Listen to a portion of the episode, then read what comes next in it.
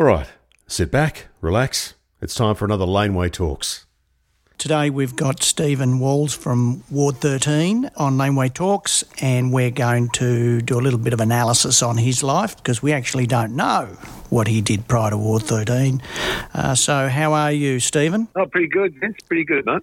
As we always start on Laneway Talks, we we go back to where did it all start. So tell me, with your musical career, let's go back to your school days. Were you into music back then? Well, I guess I wrote when you heard the first Beatles record and you're, you're young kid and stuff like that, but I wasn't playing. It all kind of happened when my grandmother bought me a drum kit. So, and, well, uh, well, tell me, now Now, tell me, what kind of age are we talking here? We're talking, she would have bought me a drum kit when I was about fourteen. Right. So you're actually a bit of a late bloomer, as you know, that you're in that starting to get towards that teenage year. And so that's when yeah. you started. And why the drums? Uh, what... You know, what was it about the drums that led you to, you know, learn the drums? That's an interesting topic because, um, you know, I was playing football then. I was playing representative uh, soccer at that stage. So that was my big love. Mm. And uh, I got into music. I mean, I just liked, I think I, it was the sound of them that really got me interested when I heard um, Wipeout and the Atlantics doing Bombora and, and the Safaris doing Wipeout. And I thought, hey, man, listen to those drums. And away I went from there, I think. I think that was a big inspiration. Well, you know, look, being a drummer myself, it, for me, it was... Yeah. We we all had to go to music school.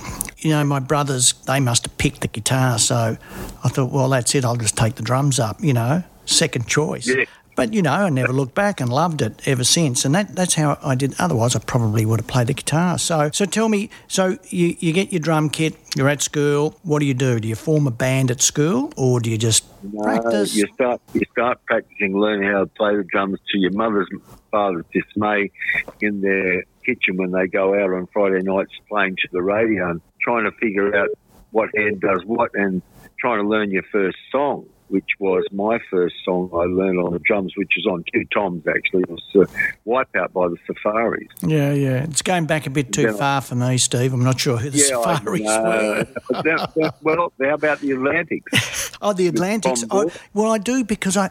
I think I think Chris Stockley talked about the Atlantics. Yeah, they, they did Bombora. They did some great drum stuff and uh, great guitar and drum stuff. It was instrumental. Yeah, gotcha. So the first things I learned were instrumental. I think the first rock song I ever learned on the drums was Sergeant Pepper's, and I had to figure out how Ringo was getting that boom, boom, chick, boom, boom, you know, kept going. And I, then I mastered that and I thought, oh, Jesus Christ, this is fantastic. Are we talking mid-sixties here? Yeah, well, yeah, uh, well, it was nineteen sixty-five, I think, because my mother, grandmother won the jackpot lottery, and uh, which was twelve thousand pounds, which is a lot of money. So. Oh, my God, that would have been a fortune back then, buy a it house. Was great. Well, mate, you could buy a house in Seven Hills for three thousand pounds. Anyway, she bought me a drum kit. I love it. Must have been a deluxe gold-plated drum kit. Oh, mate, we went from rags to riches. So, you know, yeah, I mean, all yeah, stuff. yeah. So, so what? So, so you're at school, so you're, you're practicing and whatever. Yeah. How do you, you know, where do you go to from there? You, do you go, I, I need to be in a band, or were you just happy playing the drums well, at I that stage? Learn, I went to drum lessons and mm. uh, tried to learn how to read drum music and become very impatient with that, of course, mm. and uh, got got. got my chops together, then I joined a band. You know, I joined uh, two other guys, they were Maltese guys, and we just did instrumentals. Nobody sang. Mm. It was all instrumentals, and there was lots of instrumentals to play. There was, like, there was Bombora, the Safaris, the Atlantics, and there was a lot of instrumental bands that just played instrumentals. Yeah, yeah. So we did that for a while, and we used to practice a little hardtail all week. You'd buy a new cymbal, it sounded great, you know, and you, you get excited. Are you stuff. still at school at this day? Yeah, yeah, I was still at school. Yeah. So what now, You so, did you go to year twelve and then to uni, or did you decide to take on a different path? Um, uni, mate, I, um, I've had a big career in music and hairdressing, mate. I've yeah. um, So you went on to hairdressing, a, yeah? Well, I got an apprenticeship when I was sixteen. Oh, wow. In Double J with one of the best hairdressing salons in Australia. And uh, I kind of kicked on from there. And it's always been music and hairdressing. I've had fourteen hairdressing salons. I've run some pretty big shows. Yeah. And but there's always been music as well. Can so I can hair, I hairy music. Can I crack a joke there? Is that because is that why all your hair was perfect for the whole band in Ward thirteen, was it? Did you do the hairstyling? not only Ward thirteen, I, he nearly called me a celebrity hairdresser because I ran the Seabull Townhouse hairdressing salon. Oh, right.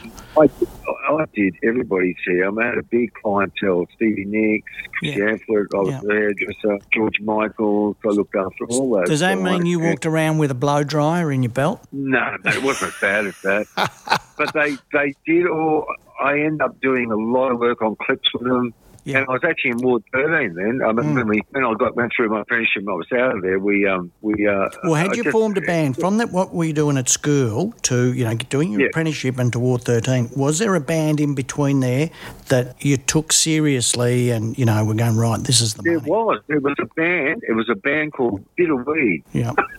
Bitter, Bitter Reed. Bitter Reed. Bitter Reed. Bitter, bitter weed. weed, bitter weed. Yeah. Okay. And we were just a little band, and we were doing covers like Cream and uh, Zeppelin and all those bands. Yeah. And uh, I remember uh, Chris Turner came over from England, and he came for an audition in the band. Oh, I've wow. known Chris Turner for like forty, fifty years. Yeah, really. yeah, yeah, absolutely. And, uh, he ended up uh, he got the audition, and we uh, we did covers and stuff like that. But we got a really big gig at Maryland Town Hall Dance, and now we thought that was a big deal. And we, I remember turning up there, and there was like two thousand kids there because Billy Thorpe was the main act, and he hadn't. He just was coming back from America, right? Now hold on, hold on. What what are we talking here? Because that would have been mid seventies, wouldn't it? Uh, when he came back, yeah, I've jumped. I've jumped that yeah. band I was just talking about. Yeah. They, the, the bit of wee band, we toured around Sydney. Right, yeah, yeah, because he went to America after about seventy-three, maybe, would it, or even later? seventy-four? No, because he was doing Sunbury in those days. Well, we go from sixty-five. Yeah. And then I was in that band, and we were with uh, an agency called Dal Mile Enterprises. Mm. Remember Dal Miles at all? He was in Brooklyn. Yeah. He was the big agent at that time, before Harbour and all those agencies. Yeah, yeah, yeah. yeah. So... Um, So, th- yeah, so uh, well, let's get into Bittersweet. So, so Bittersweet, or sorry, Bitterweed. Um, Bitterweed. Bitterweed, that's what happens prior to Ward thirteen, and you're doing covers primarily? Yeah.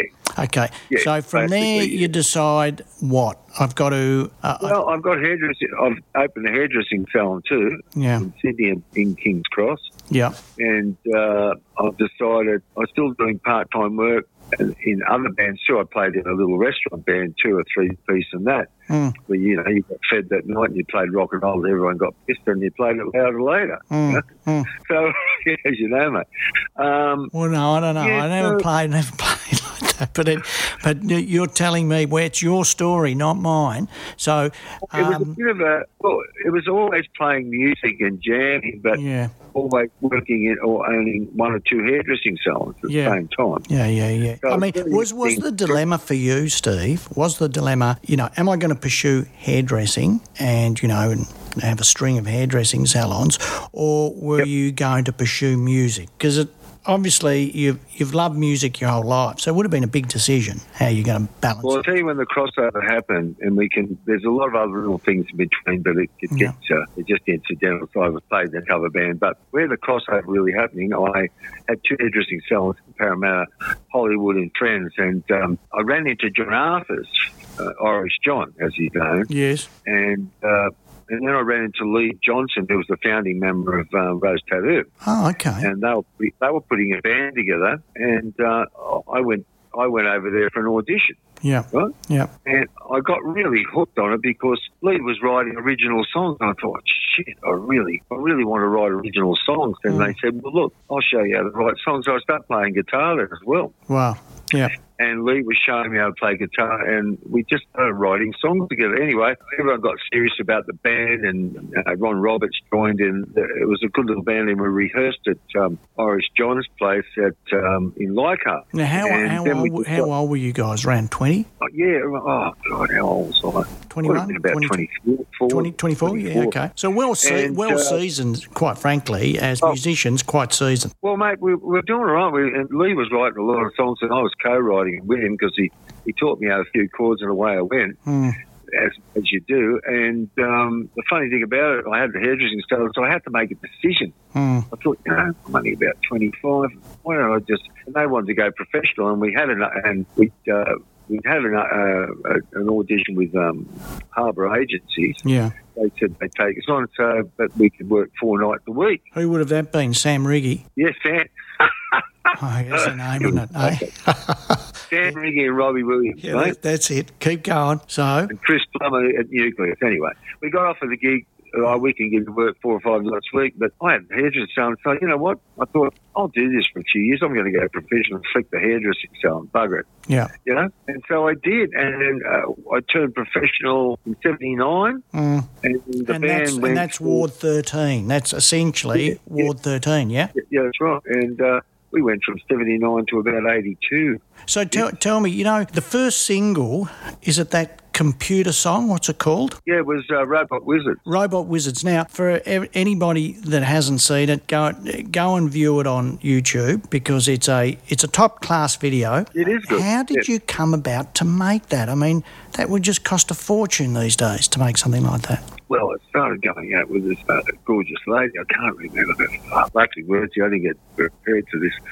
There's this woman, she wanted to, what was her name? Right, I've lost it from me. Anyway, okay. There's this person that wanted to make a video to show other people her work. And uh, we, we met her in a bar one night and she said, well, what are you guys doing? And I said, well, we're just about to go to the Music Farm with Ian Davies from Double J. They've offered us a deal that they'll take us up to the Music Farm and record our first um, E P, mm. which was Robot Wizards and a few other songs on it. It was a five-track E P. Yeah. And she said, oh, well, I want to do a video.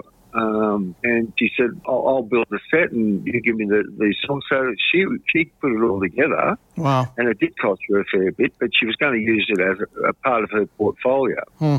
Did she ever become a famous it. producer, director or whatever? Uh, no, she got cancer oh, uh, at the same that's ter- time. Yeah, but, terrible to hear. Yeah, she got really sick and... Because um, it is a top-class uh, video. It is just... It's a, a beauty for the time. Yeah. It was really up there with the eighties, wasn't yeah, it? Yeah, ab- absolutely. So does that get a bit of traction, Robot Wizards? Geez, mate, what now? No, then, I mean everything. Back then, when you released it, did it get a bit of traction, oh, think, you know? Mate, we were, it was the biggest selling E P in the Northern Beaches for quite a long time yeah. with the Oils and all those bands. It was yeah. right up there. Well, Ward thirteen, actually, uh, that got a bit of traction, but off... Flash As A Rat album, which came next with Sea yeah. Venice and Diet. Yeah. That went top that went top twenty in Sydney and could have cracked it. two S M picked it up and they thrashed it and um, through mm. those couple of the well, band. Well, with them all the the, so that you're onto the second album. So you know we've rushed through the first, but you got the first album that's out. You're rushing into the second. But have you guys? Were you guys ever thinking about going overseas? Uh, and you know, you really, interestingly enough, from my perspective, I think. You, it, you were right in between. You could have been a type of Moon Martin from America. Uh, I don't know yep. if you ever remember Moon Martin, but Moon Martin had a couple of hits and he was in that kind of flavour. Or you could have actually been in the U K because of the nouveau, you know, type of style that you had, that, that love nouveau, nouveau style. And you could have actually hit that too. So it would have been a big decision. But did you think about going overseas? Well, we got often see um, that... kind of goes into the second, the album Flashes Right With A Gold Tooth.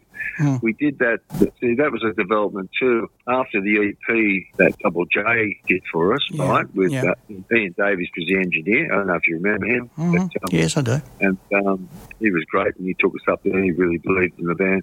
We couldn't get a deal at that stage. We had the E P, but mm. it was like that with the band, so... Um, well, let, let's, for the, for the audience, let's say if you've got the first E P, you're getting... Uh, Are you pulling a crowd? You know. Oh, you... yeah. Yeah, definitely. A big crowd in a city. Right. And okay. uh, Sam Sam Righi, our agent, Harbour, was... We were working every night of the week, mate. Five yeah. nights a week. Yeah, yeah, yeah. And yeah, you were you were doing... Why do, why do you think you couldn't get a deal if you're pulling an audience? This is really good for young people today too, because well, you know you'd think it, it'd go hand in hand. Well, record companies came out to see you. Need the A and R guy liked you, or it didn't. You know what it's like. Yeah, no, it's, it's true. No, it's true. You start to pull a crowd and then everybody turns up. The publishing company turns up. The record company turns up. Yeah. And um, there was a lot of money around then and people were signing everything. Yeah. Uh, we couldn't get a deal at the time. I, I got the bright idea. I think oh, I think I'll form a record company, an independent record company. And that's, and the, we'll second, the, and that's the second record, yeah? Yeah. But how that developed, um, I just put Survival Records together. Yeah. And at the same time, a guy called Rob Walker from E M I came down to yeah. see us one night with yeah. a guy called Rags Randall from E M I. Mm-hmm. He said, well, we really like this. And I said, well, it's my record company now, and I've signed the band, and I'm the drummer as well. yeah. He said, well, he said, well, we'll put up the money to do an album. So we did a kind of a, a, a deal with E M I through Survival Records for the first album, which was a full full album, which was Flash As A Rat with a gold tip. Yeah, gotcha. And that, I mean, that cover art too was fantastic. I mean, how did that come about? Well, that we were at the Manzil Room, the, the illustrious Ma- Manzil Room, and um, there was a guy called Woolley, which was an artist, and he had just finished this huge painting on the wall of his idea what the Manzil Room was like. Mm. If you look at the painting, that's a bit what was like, you know. Oh, okay.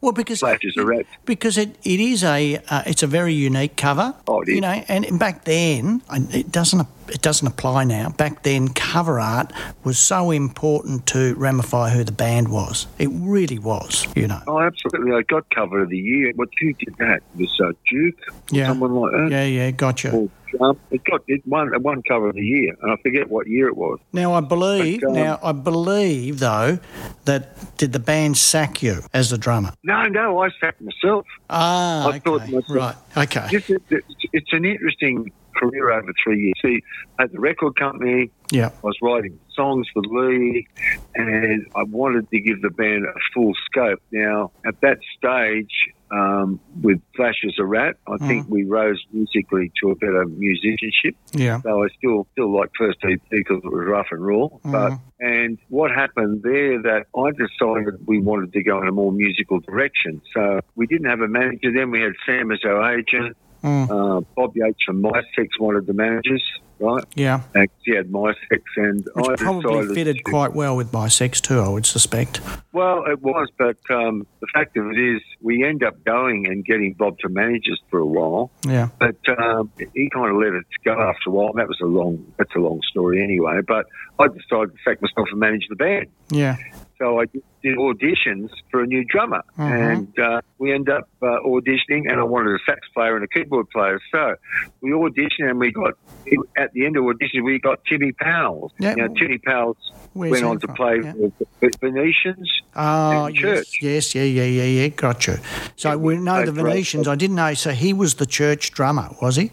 Yeah, yeah, and wow. he went on to that after Ward thirteen broken up. And also, Andrew Ross, what a great sax player and keyboard player. He went on to, after Ward thirteen, to play with Mondo Rock.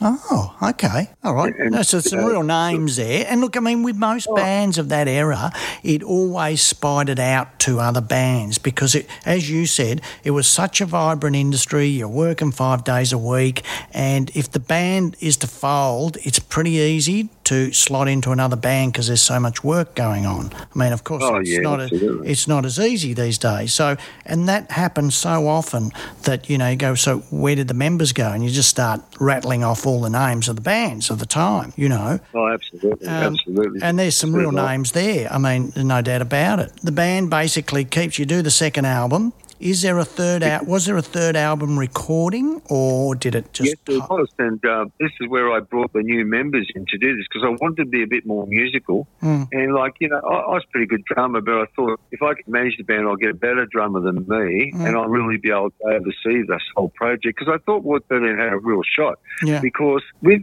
Flash As A Rat, Rupert Perry came over here from Capitol Records. Yeah. And we missed a great opportunity, and he wanted to release the album in America. Who, who right? made? Who made? You know, this, what's the single Rupert in front Perry. of that? Yeah, but what's the, the video in front of the house that you're doing? That you did? In front of, yeah. What was the second video or the third video? Do you remember we that? Did, um, we did. Uh, oh, did one in a, a warehouse upstairs. Yeah. So you can, guy and we did uh oh, for, we oh you did, keep to, uh, well, tell me so he came over from Capitol Records. I'm going to look this up while you're telling us yeah, that yeah, story yeah Rupert Reuben Perry, and uh, he wanted to release the album in, in America. Now, my silly partner Alex Keshos, but I hope he's not listening to me, he's a great guy, he wanted he said, well, let's get an advance off him. I said, let's just let him have the record, even if it's unsuccessful, we'll sell four hundred thousand. Yeah. I said, no, no, we need an advance. By that time, he'd had enough of us, trying to negotiate a deal, and he said, I'm going back to America. So we missed a great opportunity to have the album released in America. Not that I thought that Flash As A Rat was a great album. It had some great moments. Yeah. And it had a couple of really good singles on it. You know? But, you, but, you know, it, I mean, I, I think you downplay yourself, Steve, because all records oh. have got their own themes and their own, and these the quality band, quality recordings, and yeah. some of the songs written there, because, you know, you pull one out of every ten is a hit type thing. And so I think you had as much chance as anybody to go overseas. I mean, and the song I was talking about was Drift Away. Now, there's another kind of big video. Oh, mate, that was great. And, you know, that was with the new band I put together. You hear that sax player? That was Andrew Ross. The drummer was Timmy Powell. We arranged it. It was it was really quite musical. It was a bit like, it was a bit Roxy Music in some way. Uh, uh, it had that uh, type of vibe. Yeah, I'd say uh, Roxy Music, or there was a few other bands of that era there, um, and they the names escape me. It was that Love New, Nouveau Age type thing, and you fitted yeah, it really yeah. well. And no, you you could have made it overseas like any other band. I mean, it's it's just luck of the luck of the draw well, on what the happened, day. What happened with that one, Vince, is all sad story. At that stage, we got a new deal with Polygram, right? Yeah. And uh, we, rec- we had recorded that album in uh, down in Paradise Studios town, right? And uh, what happened? There's new. Oh, hold on. Before we go any further, who owns Paradise what? Studios? Bad Habits. What was his name? That's the man. Bad Habits. He's escaped yeah. me too.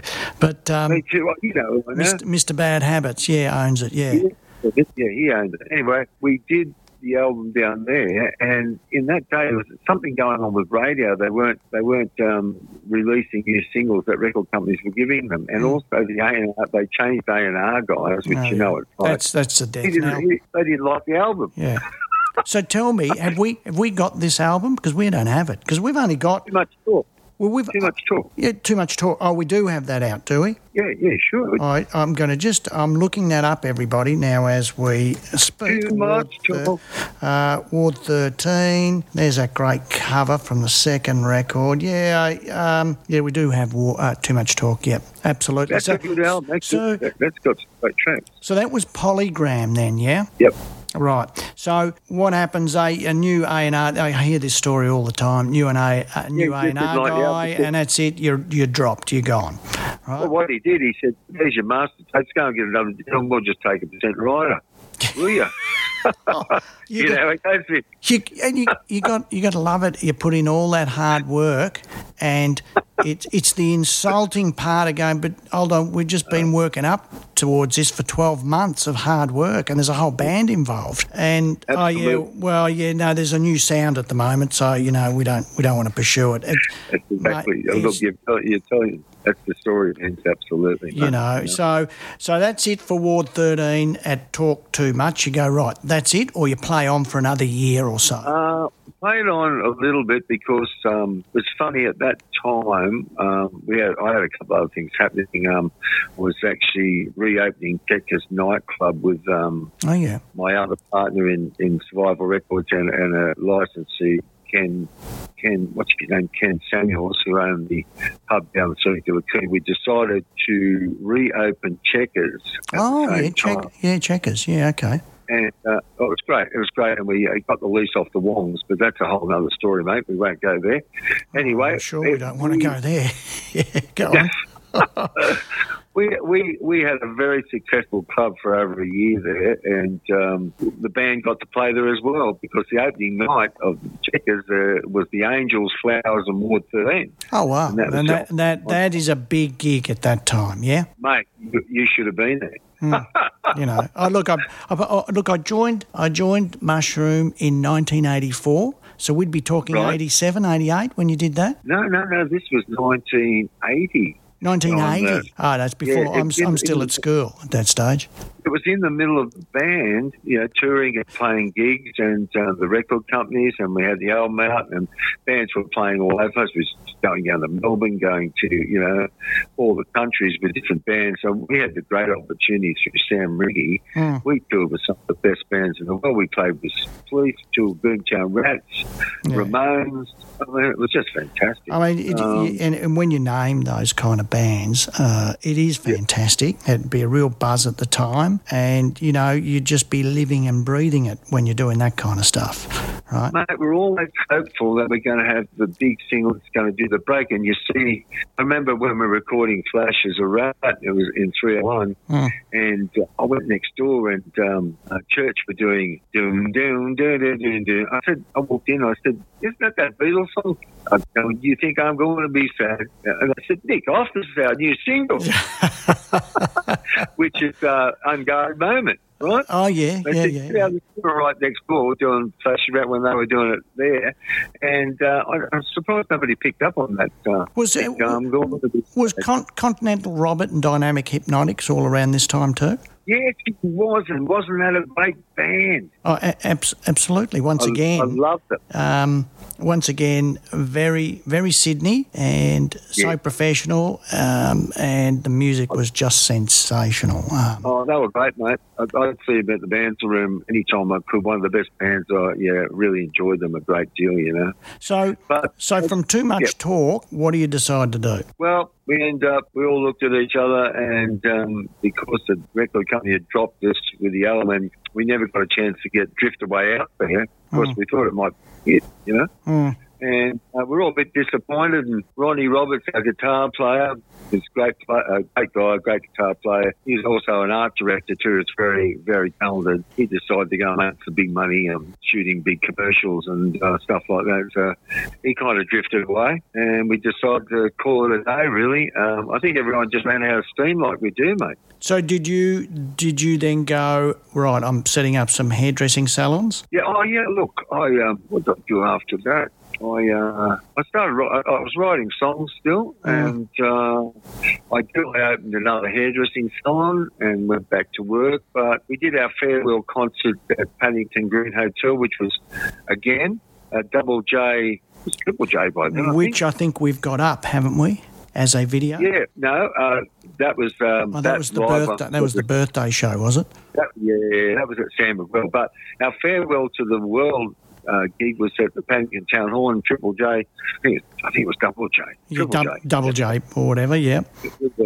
I can't remember. Anyway, look, they came up and recorded it that night. It was a real big night. It was the uh, Farewell to the World um, gig, and that was it for us, you know, really. But, you know, um, you, you, you're so lucky, though, that you said, yeah, you know, I did, I, you know, went back and I started a hairdressing salon, or you had it already, or you're already in the throes of doing it all. You know, how many guys do we know, Steve, in this business where they get to that stage, so Ward thirteen, and if they live and breathe that band and they don't drift on to, say, a Mondo Rock or someone else, right, uh, right. what do they do? They wake up one day and they're forty and they go, well, what the hell am I doing? What have I got to show for all of this? Very little. Yeah, it's true. I've got a lot of mates like that. I'm sure you have too, mate. They're you know, still good friends.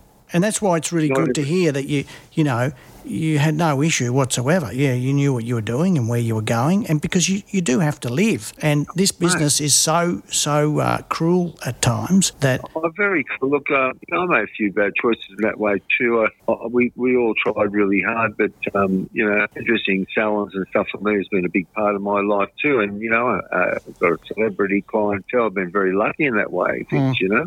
Did you were you um, were you married at the end of that Ward thirteen with kids or not yet? Uh, uh, no, I met I met Michelle, who I stayed with for twenty-five years. She was a very talented songwriter herself. Yeah. Um, in the early nineties. At that stage too, uh, I was I opened some hairdressing salons, but I was still managing people. Yeah. And uh, negotiating record deals and publishing contracts on behalf of people. Yes. I did Bobby James's um, publishing deal. I did. Uh, who's Bobby? Yeah, J- who's Bobby James? Robbie James is in Ganga Jang. He's a guitar oh. player for Ganga. Well, I know, I know Rob. Mark well. Mark uh, from Ganga Robbie James. He's the guitar player. He's yeah. been there forever. Yeah, I didn't know yeah. the band. I only knew Mark. Mark Callahan. Oh, yeah. James, he was great. What a great talent musician. But I, um, I had a little management company, and I, I, I did quite a bit of, um, you know, uh, doing demos with people and being. in like in control and doing things with, on albums with people. I just kept in the business, I guess. And um, well, tell me. So, well, that goes through the nineties, right? How the hell yep. did I get to meet you? Because everybody listening, you know, Stephen um, has released uh, two tracks, I think, on uh, his side project called Funkarola. There's more to come, uh, but how well, did, more to come. Yeah, how did we? How did we get together? Well, Chris Turner. Ah. He said to me, because they were doing an album. John, John, and him were doing an album called "Was Fun for a While." Right. And uh, I think Chris introduced us, and you ah. said, "Well, who are they?" Yeah, yeah, yeah, yeah. And yeah. you said, "What have you been doing? Have you got?" I said, "Well, I've got a few albums here," and I said, "I own the rights to them." Yeah. And uh, you said, "Wow." So well, and, cool. and, and so you know, you've come back now writing, and and and let's we'll. tell everybody what we've been talking about. You know, uh, they're well-crafted songs, and and from perspective of talking to Steve about what he's doing, I said, you know, we're both in our sixties, all right? So we're no spring chickens. And it, you know, we are not going to break Stephen Walls, and we're not going to break Vincent Donato doing anything.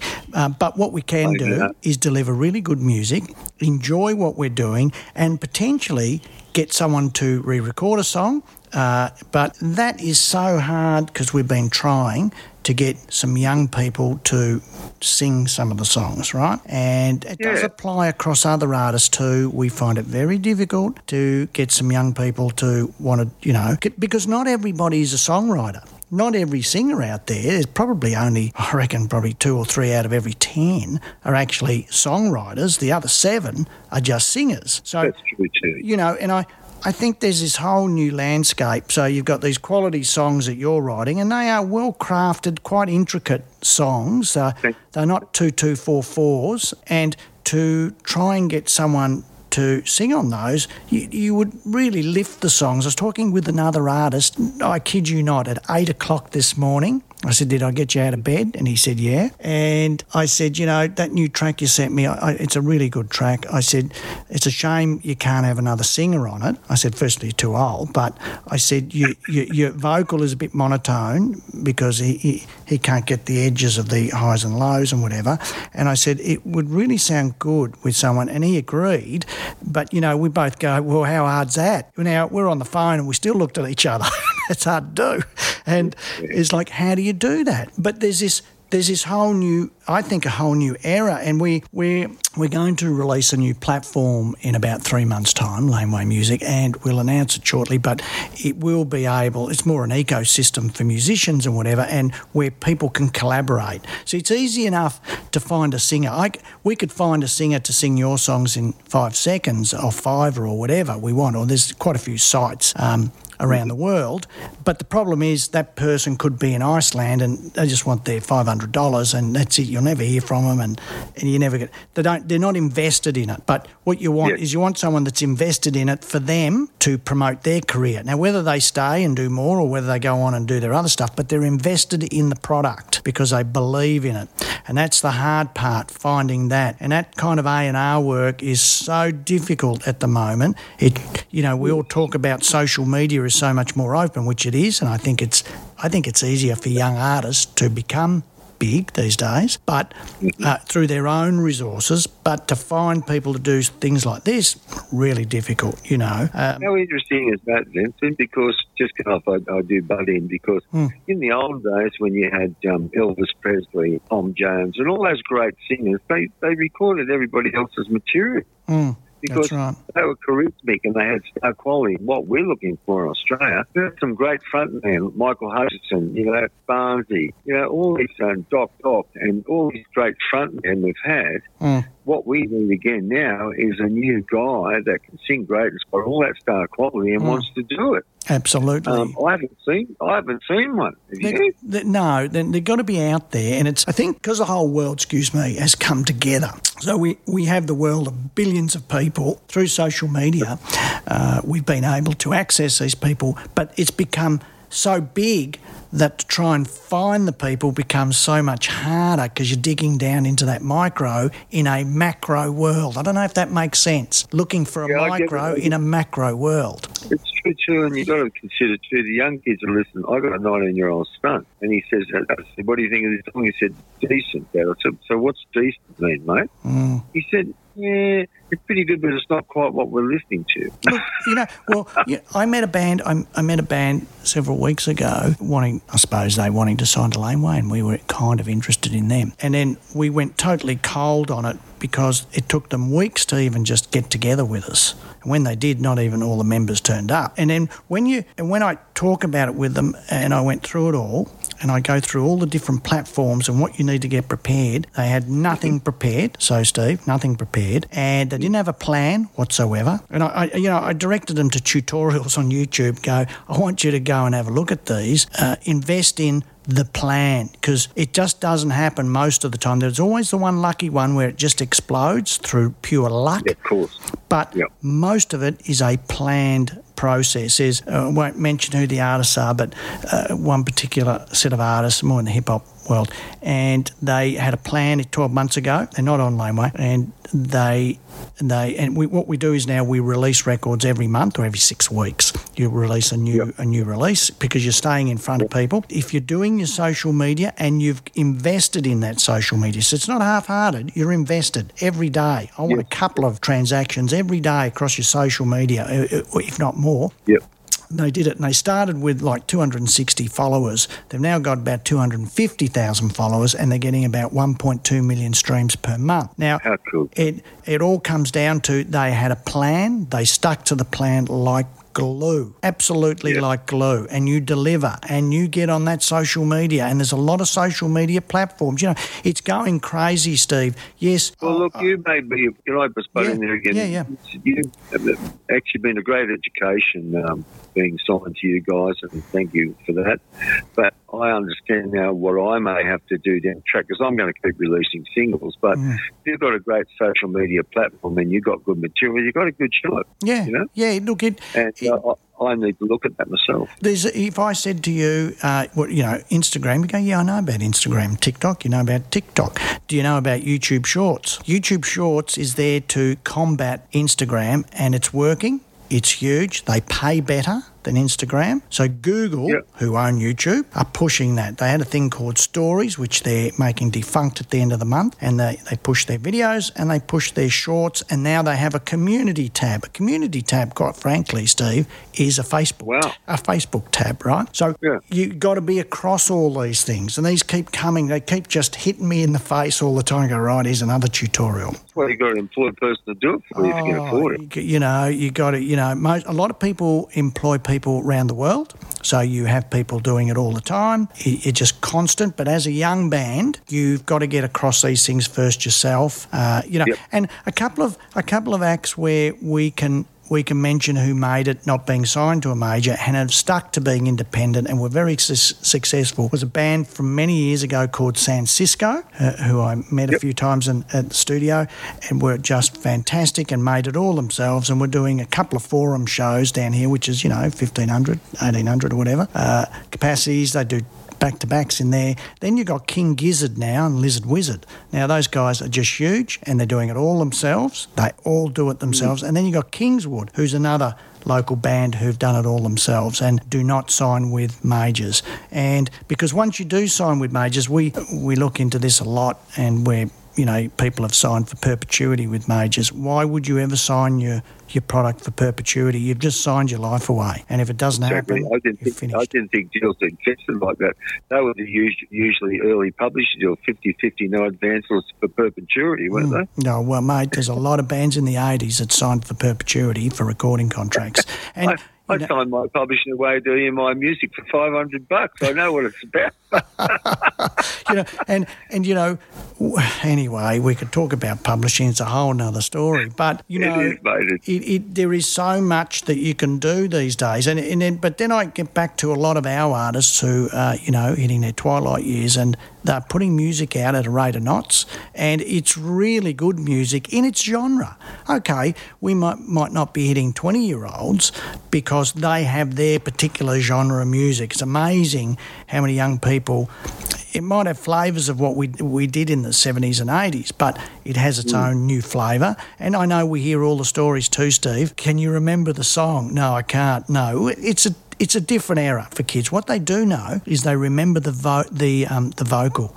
So you you'll see some young people and they they mime off the vocal of the song, and I go, how the hell did you do that? I never used yeah. to know the lyrics to all the songs. Like, forget no, it. it's a bit it's a bit like that, isn't it? Yeah. You know, the thing is, just, I can make a comment about coming back into the industry late and being quite successful in some areas in the eighties, and how, how the record company and business was great. You know, it really was. Artists made money.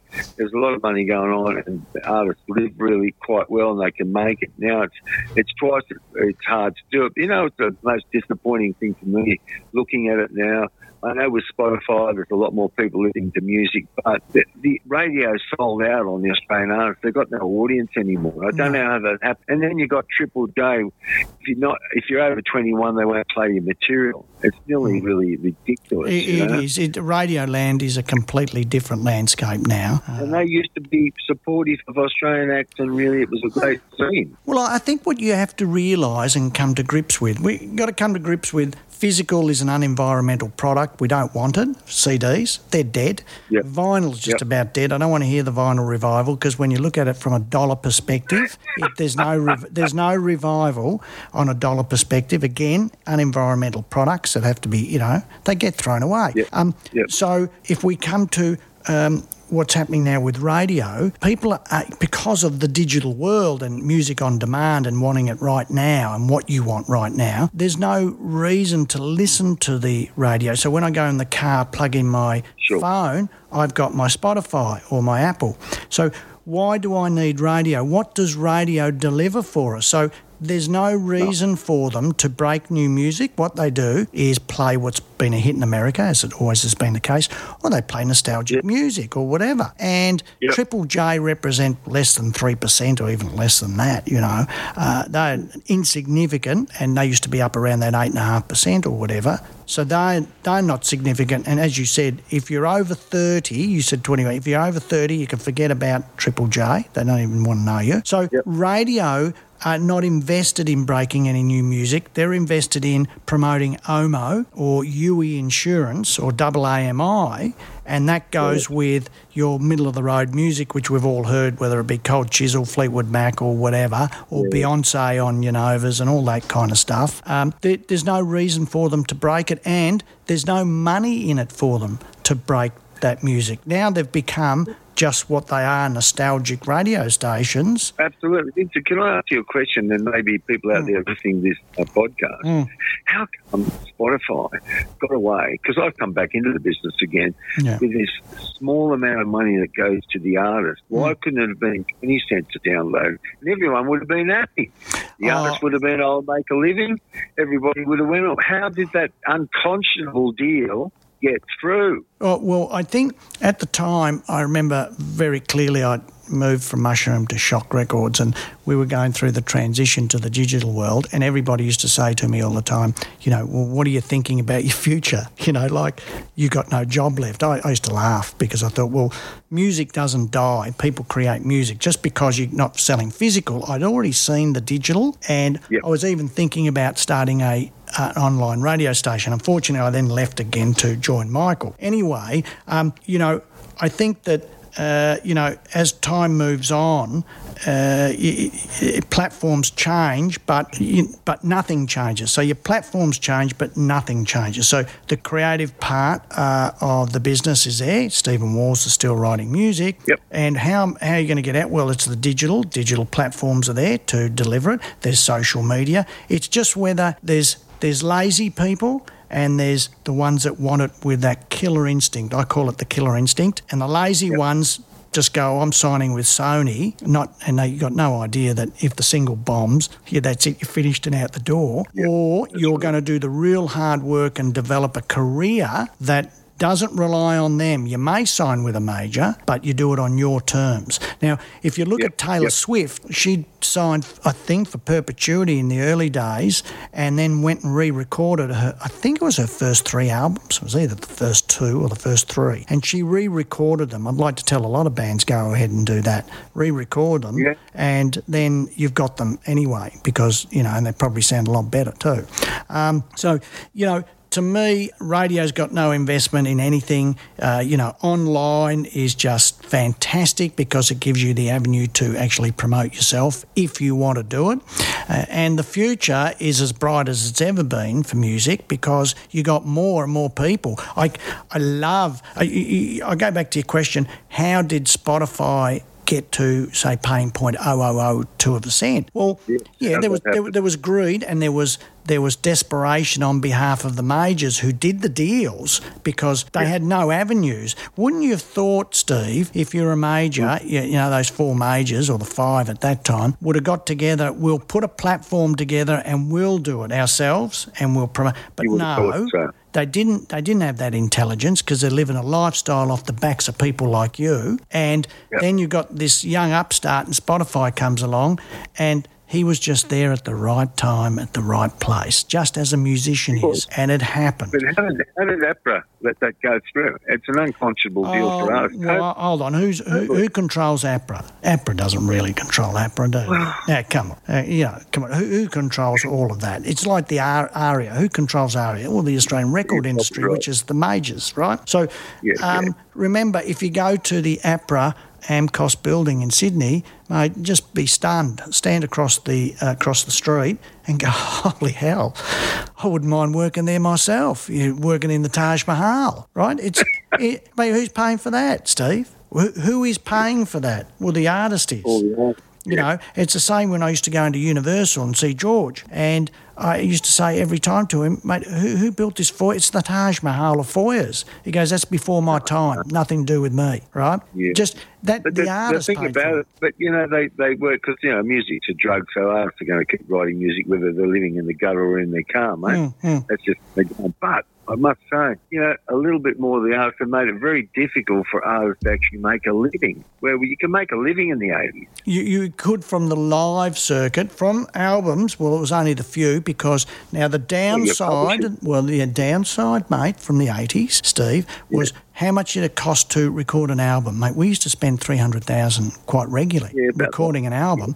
Well, you know how many yeah. records you got to sell to recoup three hundred thousand dollars. Yeah, I know. Let alone... But look, you got your publishing advances too on top of that, which yeah. were only payable back against interest-only loans. They were the best things in. in well, let really. alone, let alone.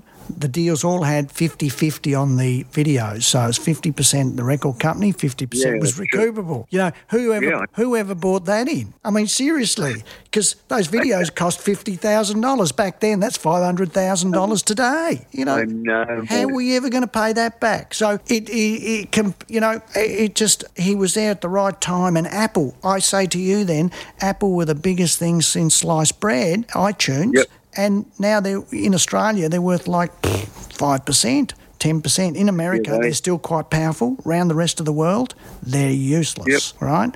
How Isn't does that it, happen? How does that happen? Well, it's the it's the greed factor in this world all up is always an amazement to watch. You know, it, we just can't seem to help ourselves, can we, eh? I, we don't I, I do agree the right, with you. We just do the greedy thing. I know? agree. I agree with you. And the love of music is, you know, you only probably yep. get to it when you get to your, your age because, or my age, because we can actually afford to. But, yeah, uh, you know, and you go, well, I just like doing it, whether it's a hit or not. Oh, I'm going to record this, but very difficult when you're young. You know, anyway. You know, there's there's plenty there, but look, uh, what what I want to say to everybody is there's more to come from Steve. Uh, there's a couple of songs Thank which you. are in the making right now, and um, yeah. you know, and there's more after that. Steve has told me he just keeps oozing out new songs. Well, and, and it's been great. You know, I've had the opportunity. I must uh, put a little dig in for um, Elliot Reynolds, who I've been working with, and uh, Gillian uh, at their studio in Hazelbrook. It's been great. Hook up with Melody has really, really helped me with uh, songwriting and playing on. He's, he's a great guy and a really talented guy. Yeah. And I've had the opportunity to have some of the best musicians in Australia come up and record uh, on this uh, forthcoming album, uh, for what it's worth, you know. Yeah.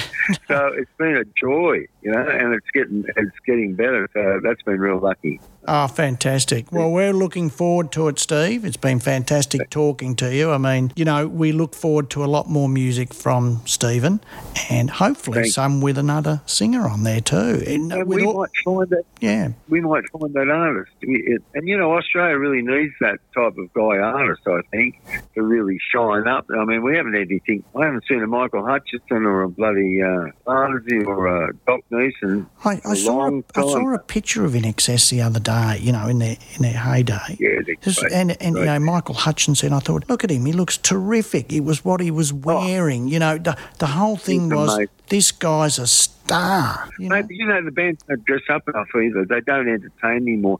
They think they can just get out there with their rubbishy T-shirt. Dress up, be entertainers. You know, one, on. one I do like at the moment, you know, who I always champion is D Minor and the Discords. You know them, don't you? Mate, they're old mates of mine. You know, and, you know um, he's put on a bit of weight now, but what a what a fantastic record. They only have, have had the one record, and they're still out Mate, doing it now. My record. He was signed for Survival Records, my record company. Oh, fantastic! I mean, I don't, yeah, I don't, signed, I don't understand why there was no more records from them. Oh, it was a bit weird. We, we, um, so I was in partnership with Alex Keshos. We owned Survival Records. Mm. It was my idea. We put it together. D Minor was one of our acts, Psychotic Turnbuckles, yeah, and five or six other acts. But um, yeah, bands, you know, it was hard to control everyone. Uh, I don't know why they didn't do another record.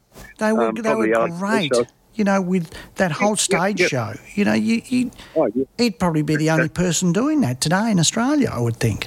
Fantastic, mate. Fantastic. So they're playing in Sydney shortly. Yeah, I think. they yeah. are. They are at, at the end of the month. So everybody, I want yep. you to go out. What you um, what you're looking for is Ward thirteen. There is Flash As A Rat, Too Much Talk, and the original E P, Robot Wizards. The videos are up on our video channel also. There's about five or six videos there. There's a live show there also. Uh, and then we have, that's followed by Steve's new side project called Funkarola, and there is two songs, I think, up already, and there's more yep. songs to come. We wish you the best, and we'll be talking soon, Steve. Yeah, thanks very much for your support. It's my pleasure. Talk to you soon, Steve. Talk, mate. Bye. Bye-bye.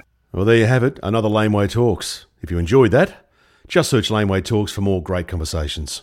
G'day, folks. Mark Ellen here and... The Ox, David Schwartz. Uh, and we've started a brand new podcast called... A Couple of Blokes, A Couple of Beers, and we're just chewing the fat. Couple of Blokes, Couple of Beers with Ox and Marco. I'm thinking about whitening my teeth just so when I smile... There's a new episode every Wednesday. Have you got a weight issue? Of course I do. It's a stupid loaded question. A Couple of Blokes, Couple of Beers with David Schwartz and Mark Allen. I'm eating the kids' Maltese. You're eating their of, Christmas present. I am a piece of garbage. Listen wherever you get your podcasts.